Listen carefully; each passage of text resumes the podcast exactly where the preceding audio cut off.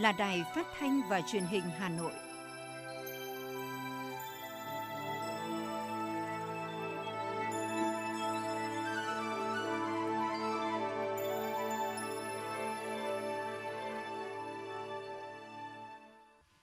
Kính chào quý vị và các bạn. Bây giờ là chương trình thời sự của Đài Phát thanh và Truyền hình Hà Nội, phát trực tiếp trên sóng phát thanh tần số FM 90 MHz. Tối nay thứ hai ngày mùng 6 tháng 12, chương trình có những nội dung chính sau đây. Thủ tướng Phạm Minh Chính dự diễn đàn cấp cao thường niên lần thứ 3 về công nghiệp 4.0.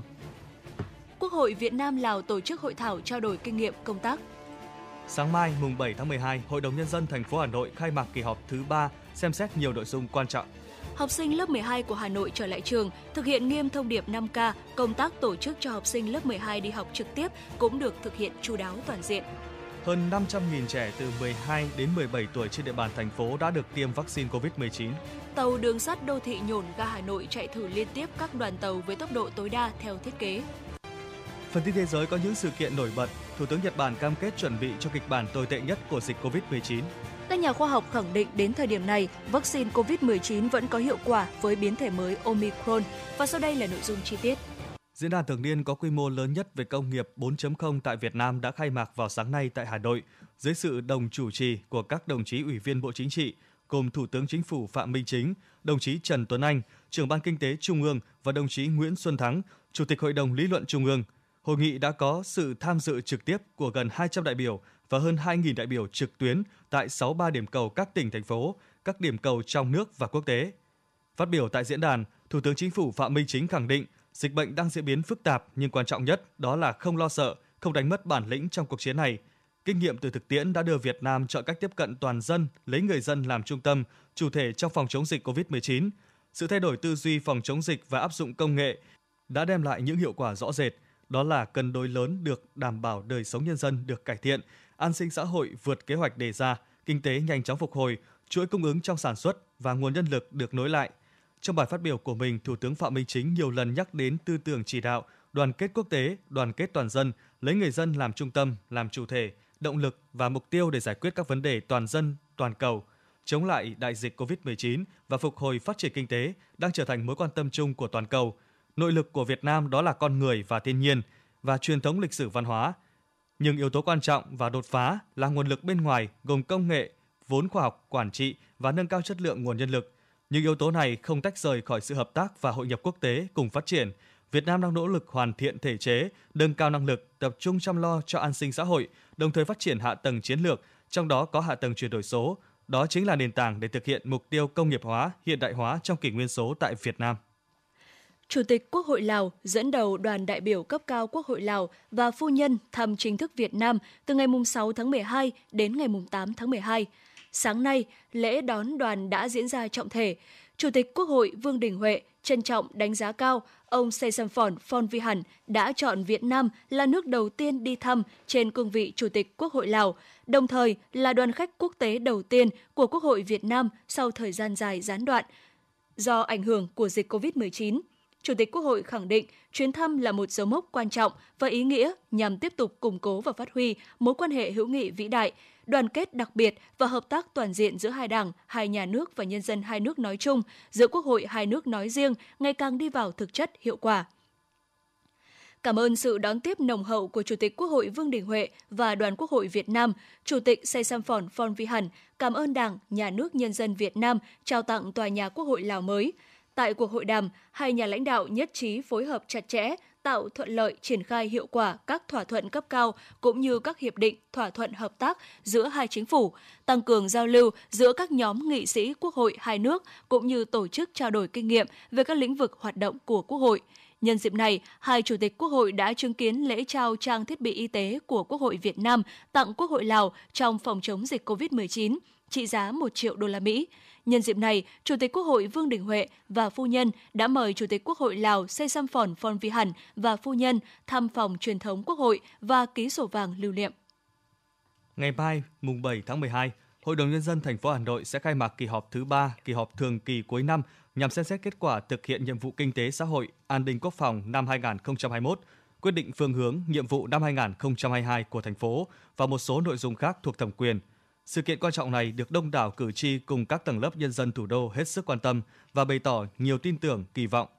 Kỳ họp thứ ba Hội đồng Nhân dân thành phố dự kiến sẽ thông qua 42 nội dung gồm 22 báo cáo và 20 tờ trình. Dự thảo nghị quyết kỳ họp cũng dành một ngày để chất vấn và trả lời chất vấn đối với các nhóm vấn đề công tác phòng chống dịch, việc triển khai các biện pháp thích ứng an toàn, linh hoạt, kiểm soát hiệu quả dịch COVID-19 và nhóm vấn đề thúc đẩy thực hiện các dự án đầu tư trên địa bàn thành phố. Phiên khai mạc kỳ họp sẽ được phát thanh và truyền hình trực tiếp trên sóng của Đài Phát thanh Truyền hình Hà Nội. Mời quý vị và các bạn quan tâm theo dõi. Chiều nay, Ủy ban nhân dân thành phố đã ký kết chương trình hợp tác giữa Ủy ban nhân dân thành phố Hà Nội và Hội Quy hoạch Phát triển đô thị Việt Nam và Hội Quy hoạch Phát triển đô thị thành phố Hà Nội về lĩnh vực quy hoạch xây dựng trên địa bàn thủ đô Hà Nội. Tại lễ ký kết, lãnh đạo Ủy ban nhân dân thành phố và lãnh đạo các hội thống nhất sẽ tập trung các hoạt động nghiên cứu khoa học, xây dựng quy phạm văn bản pháp luật, các hoạt động tư vấn phản biện xã hội, đóng góp các ý tưởng hữu ích cho tiến trình quy hoạch và quản lý xây dựng theo quy hoạch, qua đó thúc đẩy hiệu quả công tác quy hoạch ở Hà Nội nói riêng và đóng góp vào sự phát triển chung của thành phố. Lễ ký kết chương trình hợp tác cũng là hoạt động cụ thể hóa nội dung buổi làm việc giữa đồng chí Bí thư Thành ủy và đại diện lãnh đạo các hội quy hoạch về xây dựng chương trình hợp tác về lĩnh vực quy hoạch xây dựng trên địa bàn thủ đô. Phát biểu tại lễ ký chiều nay, Phó Chủ tịch Ủy ban nhân dân thành phố Hà Nội Dương Đức Tuấn cho biết, Ủy ban nhân dân thành phố đang tổ chức lập quy hoạch thành phố thời kỳ 2021-2030, tầm nhìn đến 2050 theo luật quy hoạch, cùng với đó là công tác điều chỉnh tổng thể quy hoạch chung xây dựng thủ đô Hà Nội. Quá trình đó chịu sự tác động của rất nhiều các văn bản pháp luật mới ban hành như luật kiến trúc, luật quy hoạch, do đó Hà Nội thực sự mong muốn khai thác tốt nhất các nguồn lực trí tuệ của đội ngũ chuyên gia, nhà khoa học, nhà quản lý nhằm nâng cao chất lượng quy hoạch xây dựng trên địa bàn thủ đô. Thông tin trên từ báo cáo chỉ số kết nối toàn cầu DHL 2021 vừa được DHL và trường kinh doanh Stern thuộc Đại học New York công bố. Báo cáo đánh giá nền kinh tế Việt Nam đã tăng trưởng 2,9% vào năm ngoái và giá trị xuất khẩu tăng trên 28% trong nửa đầu năm nay. Việt Nam là ngôi sao đang lên trong lĩnh vực sản xuất toàn cầu. Ngoài ra, báo cáo cũng phân tích 5 quốc gia có kết quả ấn tượng về khả năng cải thiện và kết nối mạnh mẽ trong hai thập kỷ qua, gồm Mexico, Hà Lan, Cộng hòa Syria, Leone, UAE và Việt Nam. Ngân hàng Thế giới và Tổ chức Hợp tác Quốc tế về người di cư CNOMED dự báo Việt Nam đang đứng thứ 8 trên thế giới và đứng thứ 3 trong khu vực châu Á-Thái Bình Dương về lượng kiều hối trong năm nay. Giới chuyên gia dự báo lượng kiều hối trong năm sau sẽ tăng lên mức 2,6%. Tuy nhiên, nếu việc chấm dứt các chương trình kích thích tài khóa và hỗ trợ việc làm khi nền kinh tế phục hồi cũng có thể tác động đến lượng kiều hối. Với nhiều yếu tố hỗ trợ thuận lợi như dòng vốn FDI vẫn tăng trưởng tốt, kinh tế có nhiều dấu hiệu hồi phục, lãi suất ngân hàng ở mức thấp, bất động sản được dự báo sẽ có thanh khoản tốt vào dịp cuối năm. Tuy nhiên cũng cần thận trọng trước thực trạng giá đang bị đẩy lên quá cao, mức độ quan tâm vào thời điểm các tháng cuối năm đã dần tăng trở lại. Bên cạnh các sản phẩm truyền thống, dòng bất động sản gắn nghỉ dưỡng cung cấp các dịch vụ tiện ích chăm sóc sức khỏe là điểm mới của thị trường. Tuy nhiên, cũng đã xuất hiện tình trạng giao dịch lách luật khi chưa đủ pháp lý, cần có các biện pháp ngăn chặn. Nguồn cung dự án mới thấp nhất trong vòng 5 năm trở lại đây đã đẩy mặt bằng chung về giá của bất động sản tăng trung bình từ 10 đến 17% so với thời điểm năm ngoái. Đặc biệt tại các huyện ngoại thành như Thanh Oai, Quốc Oai, Gia Lâm, Hoài Đức, Đan Phượng, Đông Anh. Tuy nhiên, giao dịch thực tế không được nhiều như kỳ vọng. Dự báo của Wincommerce cho biết sức mua Tết nhâm dần 2022 sẽ giảm nhẹ so với cùng kỳ Tết 2021. Theo đó, ảnh hưởng của dịch bệnh, nhiều người bị giảm thu nhập, tỷ lệ thất nghiệp cao dẫn đến khách hàng thắt chặt chi tiêu. Thông tin về kế hoạch chuẩn bị hàng hóa cho Tết nhâm dần 2022, Wincommerce cho biết đã làm việc với các nhà cung ứng lớn ngay từ thời điểm tháng 9 và tháng 10, chốt sản lượng cho tất cả các mặt hàng chủ lực. Lượng hàng hóa hệ thống Vinmart, Vinmart Plus thuộc sở hữu của Wincommerce chuẩn bị cho giai đoạn Tết tăng 40% đến 50% so với lượng bán bình quân, tập trung vào các nhóm hàng tươi sống, thực phẩm và đồ dùng thiết yếu, các mặt hàng thời vụ Tết. Trong khi đó, đại diện của MM Mega Market Việt Nam cho biết, để chuẩn bị cho dịp Tết 2022, hệ thống này lên kế hoạch dự trữ cho những mặt hàng thiết yếu tăng từ 70 đến 100% so với những tháng bình thường và tăng 20 đến 30% so với dịp Tết 2021. Hội nghị tọa đàm về xây dựng và thực hiện hương ước quy ước trên địa bàn thành phố Hà Nội dự kiến sẽ được tổ chức vào ngày 15 tháng 12 tới. Hội nghị tọa đàm sẽ diễn ra theo hình thức trực tuyến kết nối với các điểm cầu các quận, huyện, thị xã. Đây là hội nghị quy mô cấp thành phố với chủ đề xây dựng và thực hiện hương ước quy ước trên địa bàn thành phố Hà Nội, thực trạng và giải pháp. Tại hội nghị, các đại biểu trung ương, thành phố, sở, ban, ngành và địa phương của thành phố, trong đó có tổ trưởng tổ dân phố, trưởng thôn tiêu biểu trong việc xây dựng và thực hiện tốt quy ước, hương ước sẽ trao đổi kinh nghiệm cho công tác lãnh đạo của cấp ủy Đảng về quán triệt, triển khai việc xây dựng và thực hiện hương ước, quy ước ở cơ sở đối với các tổ chức trong hệ thống chính trị, kinh nghiệm trong việc phát huy vai trò trách nhiệm chỉ đạo của chính quyền, đoàn thể chính trị xã hội các cấp, kinh nghiệm trong việc tổ chức tập huấn, bồi dưỡng, hướng dẫn, kiểm tra của các ngành các cấp và sự vào cuộc của cộng đồng dân cư trong việc xây dựng và thực hiện hương ước, quy ước ở cơ sở. Hội nghị cũng đánh giá những tác động trong quá trình thực hiện việc xây dựng và thực hiện hương ước, quy ước ở cơ sở, những kết quả đạt được, hạn chế, nguyên nhân, giới thiệu những kinh nghiệm, mô hình thực hiện tốt việc xây dựng và thực hiện hương ước, quy ước ở cơ sở, đề ra những giải pháp nhằm đẩy mạnh, nâng cao chất lượng, hiệu quả việc xây dựng và thực hiện hương ước, quy ước ở cơ sở tại địa phương. Hôm nay tại Hà Nội, Nhà xuất bản Chính trị Quốc gia Sự thật tổ chức lễ trao giải cuộc thi ảnh Khoảnh khắc cùng sách và cuộc thi Viết lời giới thiệu sách. Hai cuộc thi do Nhà xuất bản Chính trị Quốc gia Sự thật phát động từ giữa tháng 4 năm 2021 nhằm tạo sân chơi cho đoàn viên thanh niên ở trong và ngoài nhà xuất bản, những người yêu sách có cơ hội chia sẻ, giới thiệu, quảng bá những cuốn sách hay, sách đẹp mà mình tâm đắc khơi dậy, lan tỏa tinh thần yêu sách, xây dựng thói quen đọc sách, thúc đẩy văn hóa đọc trong cán bộ, đảng viên, nhân dân. Sau hơn 2 tháng phát động, ban tổ chức đã nhận được 152 bài dự thi cuộc thi ảnh Khoảnh khắc cùng sách và 81 bài dự thi cuộc thi viết lời giới thiệu sách từ các cán bộ, đơn vị thuộc Nhà xuất bản Chính trị Quốc gia Sự thật và đông đảo độc giả, cộng tác viên ở nhiều tỉnh thành trên cả nước. Kết quả ban giám khảo đã quyết định trao 26 giải cho cuộc thi ảnh Khoảnh khắc cùng sách, gồm một giải nhất, hai giải nhì, ba giải ba, 10 giải khuyến khích và 10 giải phụ. 22 giải cho cuộc thi viết lời giới thiệu sách, gồm một giải nhất, hai giải nhì, ba giải ba, 10 giải khuyến khích và 6 giải phụ. Sáng nay, dự án đường sắt đô thị Metro Nhồn, ga Hà Nội đã chạy thử liên tiếp các đoàn tàu ở chế độ vận hành tự động với tốc độ tối đa theo thiết kế là 80 km một giờ. Việc chạy thử là để kiểm tra hoạt động của đoàn tàu, tính đồng bộ giữa hệ thống thông tin, tín hiệu của tàu và hệ thống điều khiển. Đây là bước quan trọng trong quy trình kiểm tra đoàn tàu ở trạng thái động, phục vụ kiểm tra nghiệm thu chạy thử và đánh giá độc lập về an toàn vận hành đoàn tàu. Hà Nội dự từng dự kiến hoàn thành đưa dự án vào khai thác vận hành đoạn trên cao vào cuối năm 2021 và toàn tuyến vào cuối năm 2022. Tuy nhiên, do ảnh hưởng của dịch COVID-19 và thiếu vốn, chậm trễ trong giải phóng mặt bằng, khiến dự án bị chậm tiến độ. Hiện tiến độ khai thác đoạn trên cao được điều chỉnh lùi đến cuối năm 2022. Theo báo cáo của Sở Y tế Hà Nội, tính đến hết ngày 5 tháng 12, thành phố Hà Nội đã tiêm được hơn 12,23 triệu mũi vaccine COVID-19, trong đó có hơn 6,16 triệu người từ 18 tuổi trở lên đã tiêm vaccine, đạt gần 95%. Riêng từ ngày 23 tháng 11 cho đến nay đã có 515.570 trẻ từ 12 đến 17 tuổi, chiếm gần 74% ở Hà Nội đã được tiêm vaccine, trong đó có gần 94% trẻ từ 15 đến 17 tuổi và gần 58% trẻ từ 12 đến 14 tuổi. Còn theo báo cáo của Bộ Y tế, tính đến ngày 5 tháng 11, có 49 tỉnh thành phố đã tiêm vaccine phòng COVID-19 cho trẻ từ 12 đến 17 tuổi với tổng số là hơn 5,2 triệu liều. Thưa quý vị và các bạn, sau 3 tháng học trực tuyến 100%, sáng nay mùng 6 tháng 12, nhiều trường trung học phổ thông của Hà Nội mở cửa đón học sinh đi học trực tiếp. Tại nhiều trường, ban giám hiệu, giáo viên chủ nhiệm, giáo viên bộ môn, tổ y tế và các cán bộ giáo viên có mặt tại trường từ rất sớm để chuẩn bị các công tác đón học sinh đi học trực tiếp. Công tác đo thân nhiệt, bàn sát khuẩn được bố trí ngay tại cổng vào.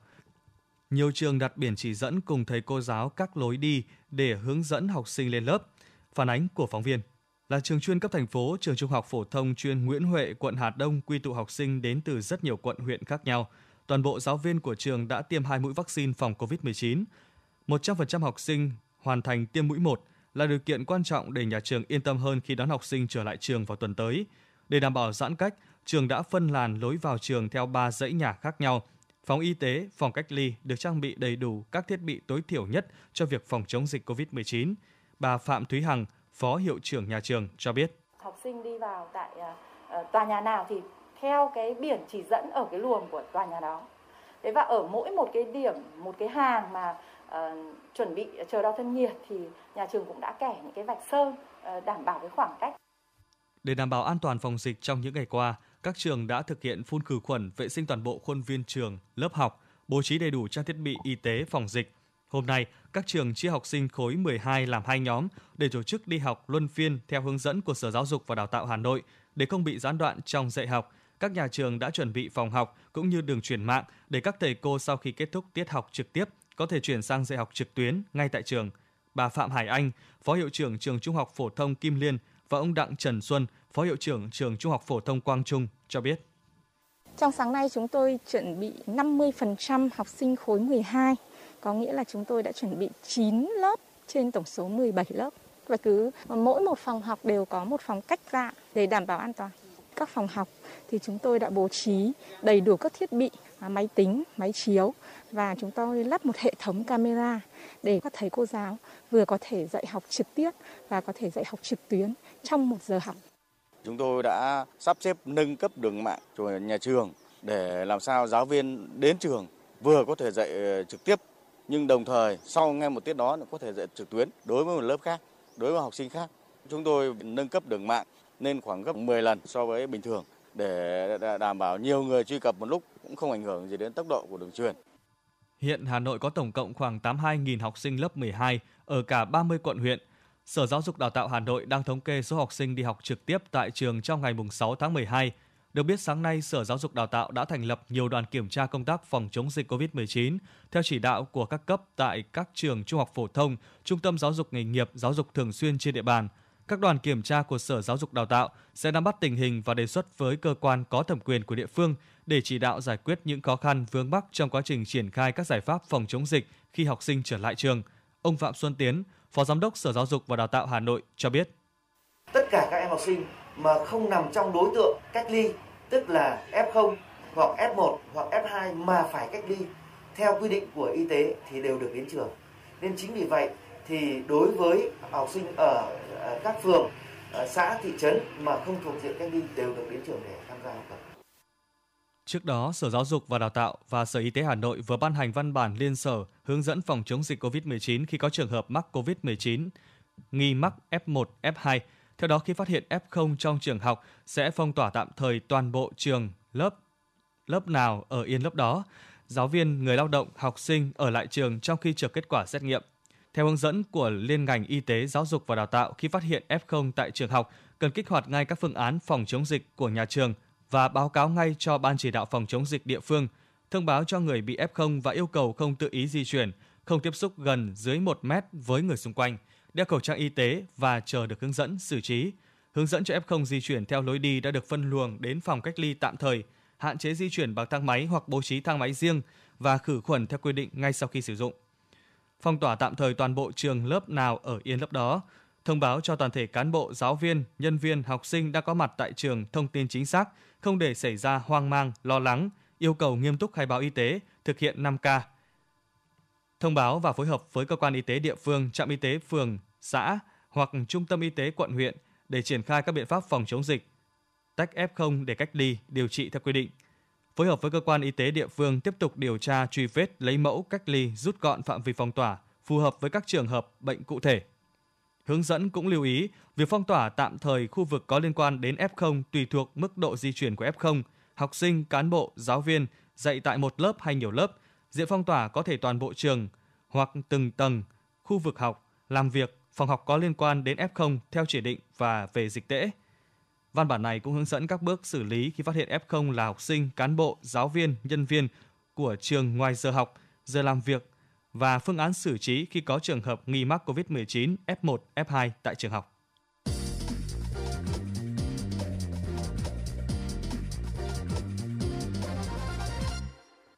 Thưa quý vị và các bạn, giấc mơ phố thị không đến với tất cả mọi người. Với không ít người, thủ đô vẫn mãi là nơi đất khách, nhưng họ vẫn bám trụ bởi kế sinh nhai, dựa vào hàng quán vỉa hè hay bán hàng rong để kiếm sống qua ngày. Khi dịch COVID-19 ập đến, cuộc sống của họ càng thêm phần khó khăn vất vả. Chính vì vậy, mạng lưới Vì một Hà Nội đáng sống thực hiện một chương trình giúp người nghèo có hoàn cảnh khó khăn một khoản vốn nhỏ phục hồi sinh kế. Là người khuyết tật, để mưu sinh, bà Vũ Thị Hải Yến đã mở một quán nước nhỏ tại quận Hai Bà Trưng, Hà Nội. Nhưng dịch bệnh kéo dài, quán nước của bà phải đóng cửa. Còn ông Nguyễn Văn Lương, quê Thanh Hóa, do hoàn cảnh khó khăn nên phải ra Hà Nội để mưu sinh.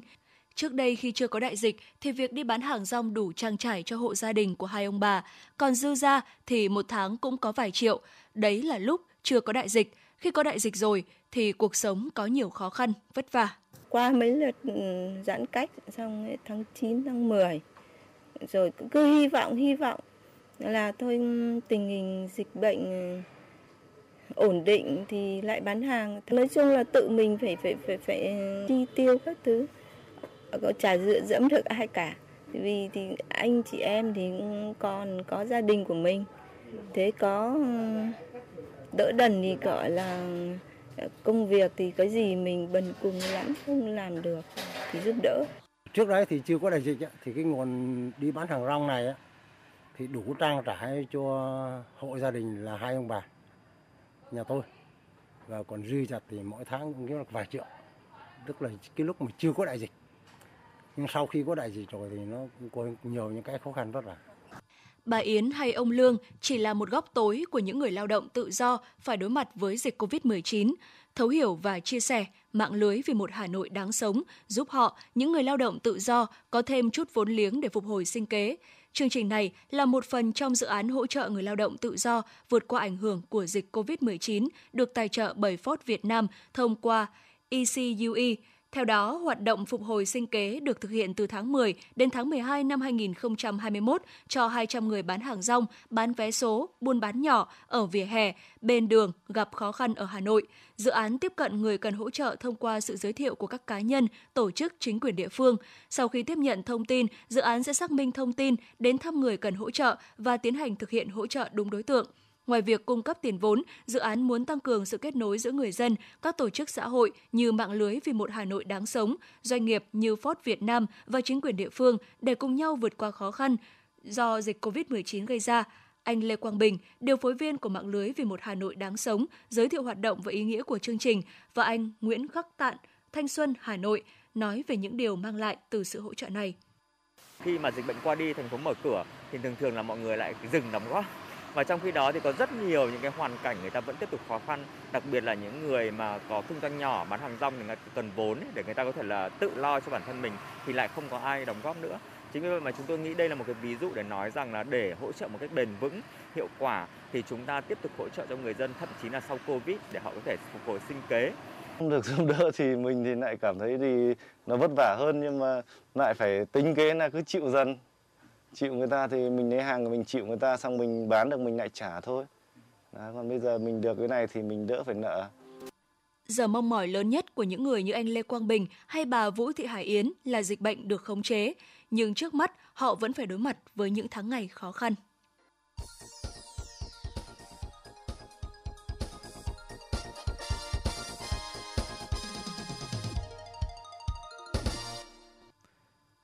Xin được chuyển sang phần tin thế giới. Nga và Hiệp hội các quốc gia Đông Nam Á vừa hoàn tất cuộc tập trận hải quân chung đầu tiên giữa hai bên. Chủ đề của cuộc tập trận năm nay là hành động chung để đảm bảo an toàn cho hoạt động kinh tế hàng hải và hàng hải dân sự, nhằm tăng cường khả năng phối hợp hành động giữa các quốc gia thành viên ASEAN và Hải quân Nga trong khu vực hàng hải chiến lược này.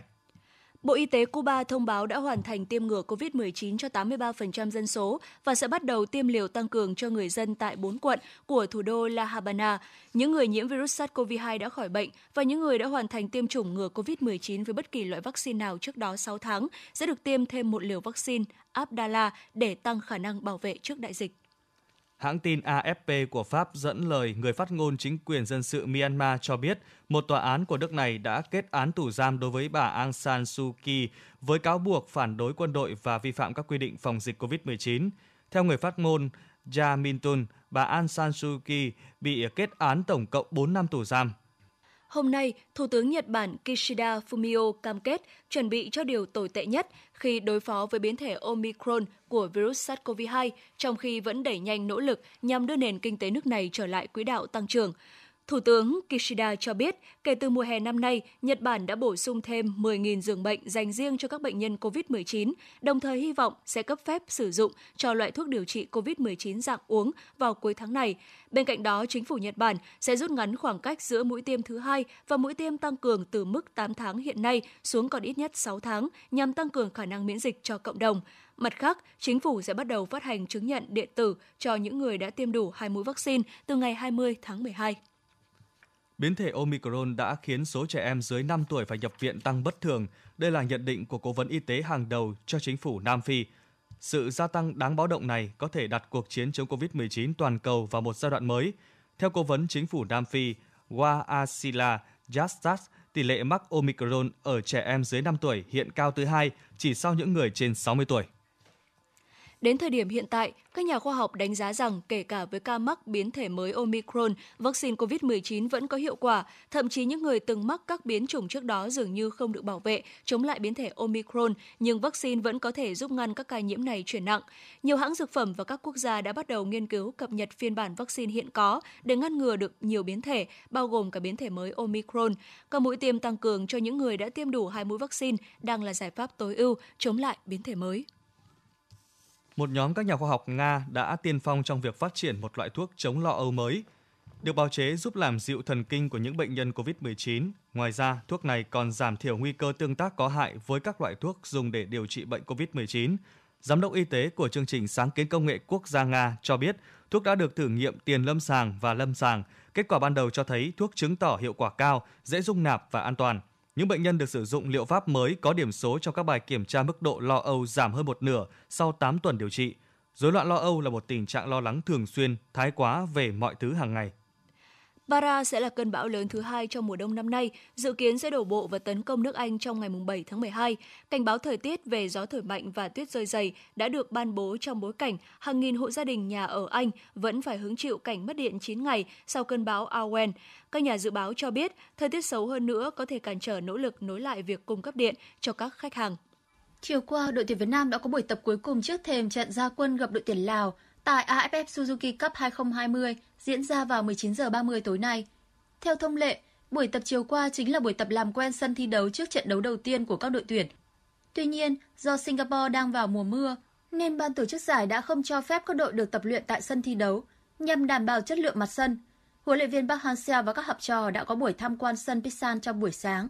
Ở buổi tập chiều trên sân Hagen, huấn luyện viên Park đã giảm tải khối lượng vận động cho các cầu thủ, chủ yếu tập trung hoàn thiện những mảnh ghép cuối cùng cho đội hình thi đấu trận giao quân gặp đội tuyển Lào.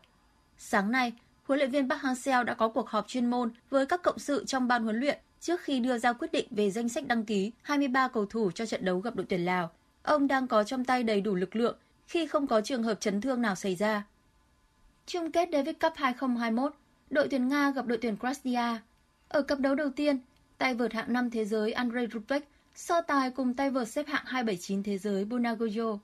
Chỉ mất 35 phút để Rublev có chiến thắng trong set 1 với tỷ số 6-4. Sang set 2, tay vợt người Nga dù gặp đôi chút khó khăn nhưng cũng đã có được thêm chiến thắng nữa với tỷ số 7-6. Qua đó khép lại trận đấu với chiến thắng chung cuộc 2-0, đưa đội tuyển Nga vượt lên dẫn trước. Ở trận đấu sau đó, Dani Medvedev đối đầu với người đàn Anh Marin Cilic. Set 1, hai tay vợt thi đấu rằng co và phải phân định thắng thua qua loạt tiebreak. Medvedev là người giành chiến thắng. Sang set 2, Medvedev thắng chóng vánh 6-2 và sau 29 phút thắng chung cuộc 2-0. Chiến thắng này cũng giúp đội tuyển Nga giành chiến thắng trước các tay vợt đến từ Croatia với tỷ số 2-0 trong trận chung kết. Đội tuyển Nga có được danh hiệu Davis Cup thứ 3 trong lịch sử. Hai trận đấu đầu tiên tại bảng A giải bóng đá AFF Suzuki Cup 2020 đã diễn ra mà không có nhiều bất ngờ. Dù chỉ đối đầu với đội tuyển Timor-Leste ở trận mở màn tại vòng bảng, nhưng đội tuyển Thái Lan phải vất vả để có được 3 điểm. Hai bàn thắng của đội tuyển Thái Lan chỉ đến trong hiệp 2. Ở trận đấu sau đó giữa đội chủ nhà Singapore và Myanmar đã không có bất ngờ nào xảy ra.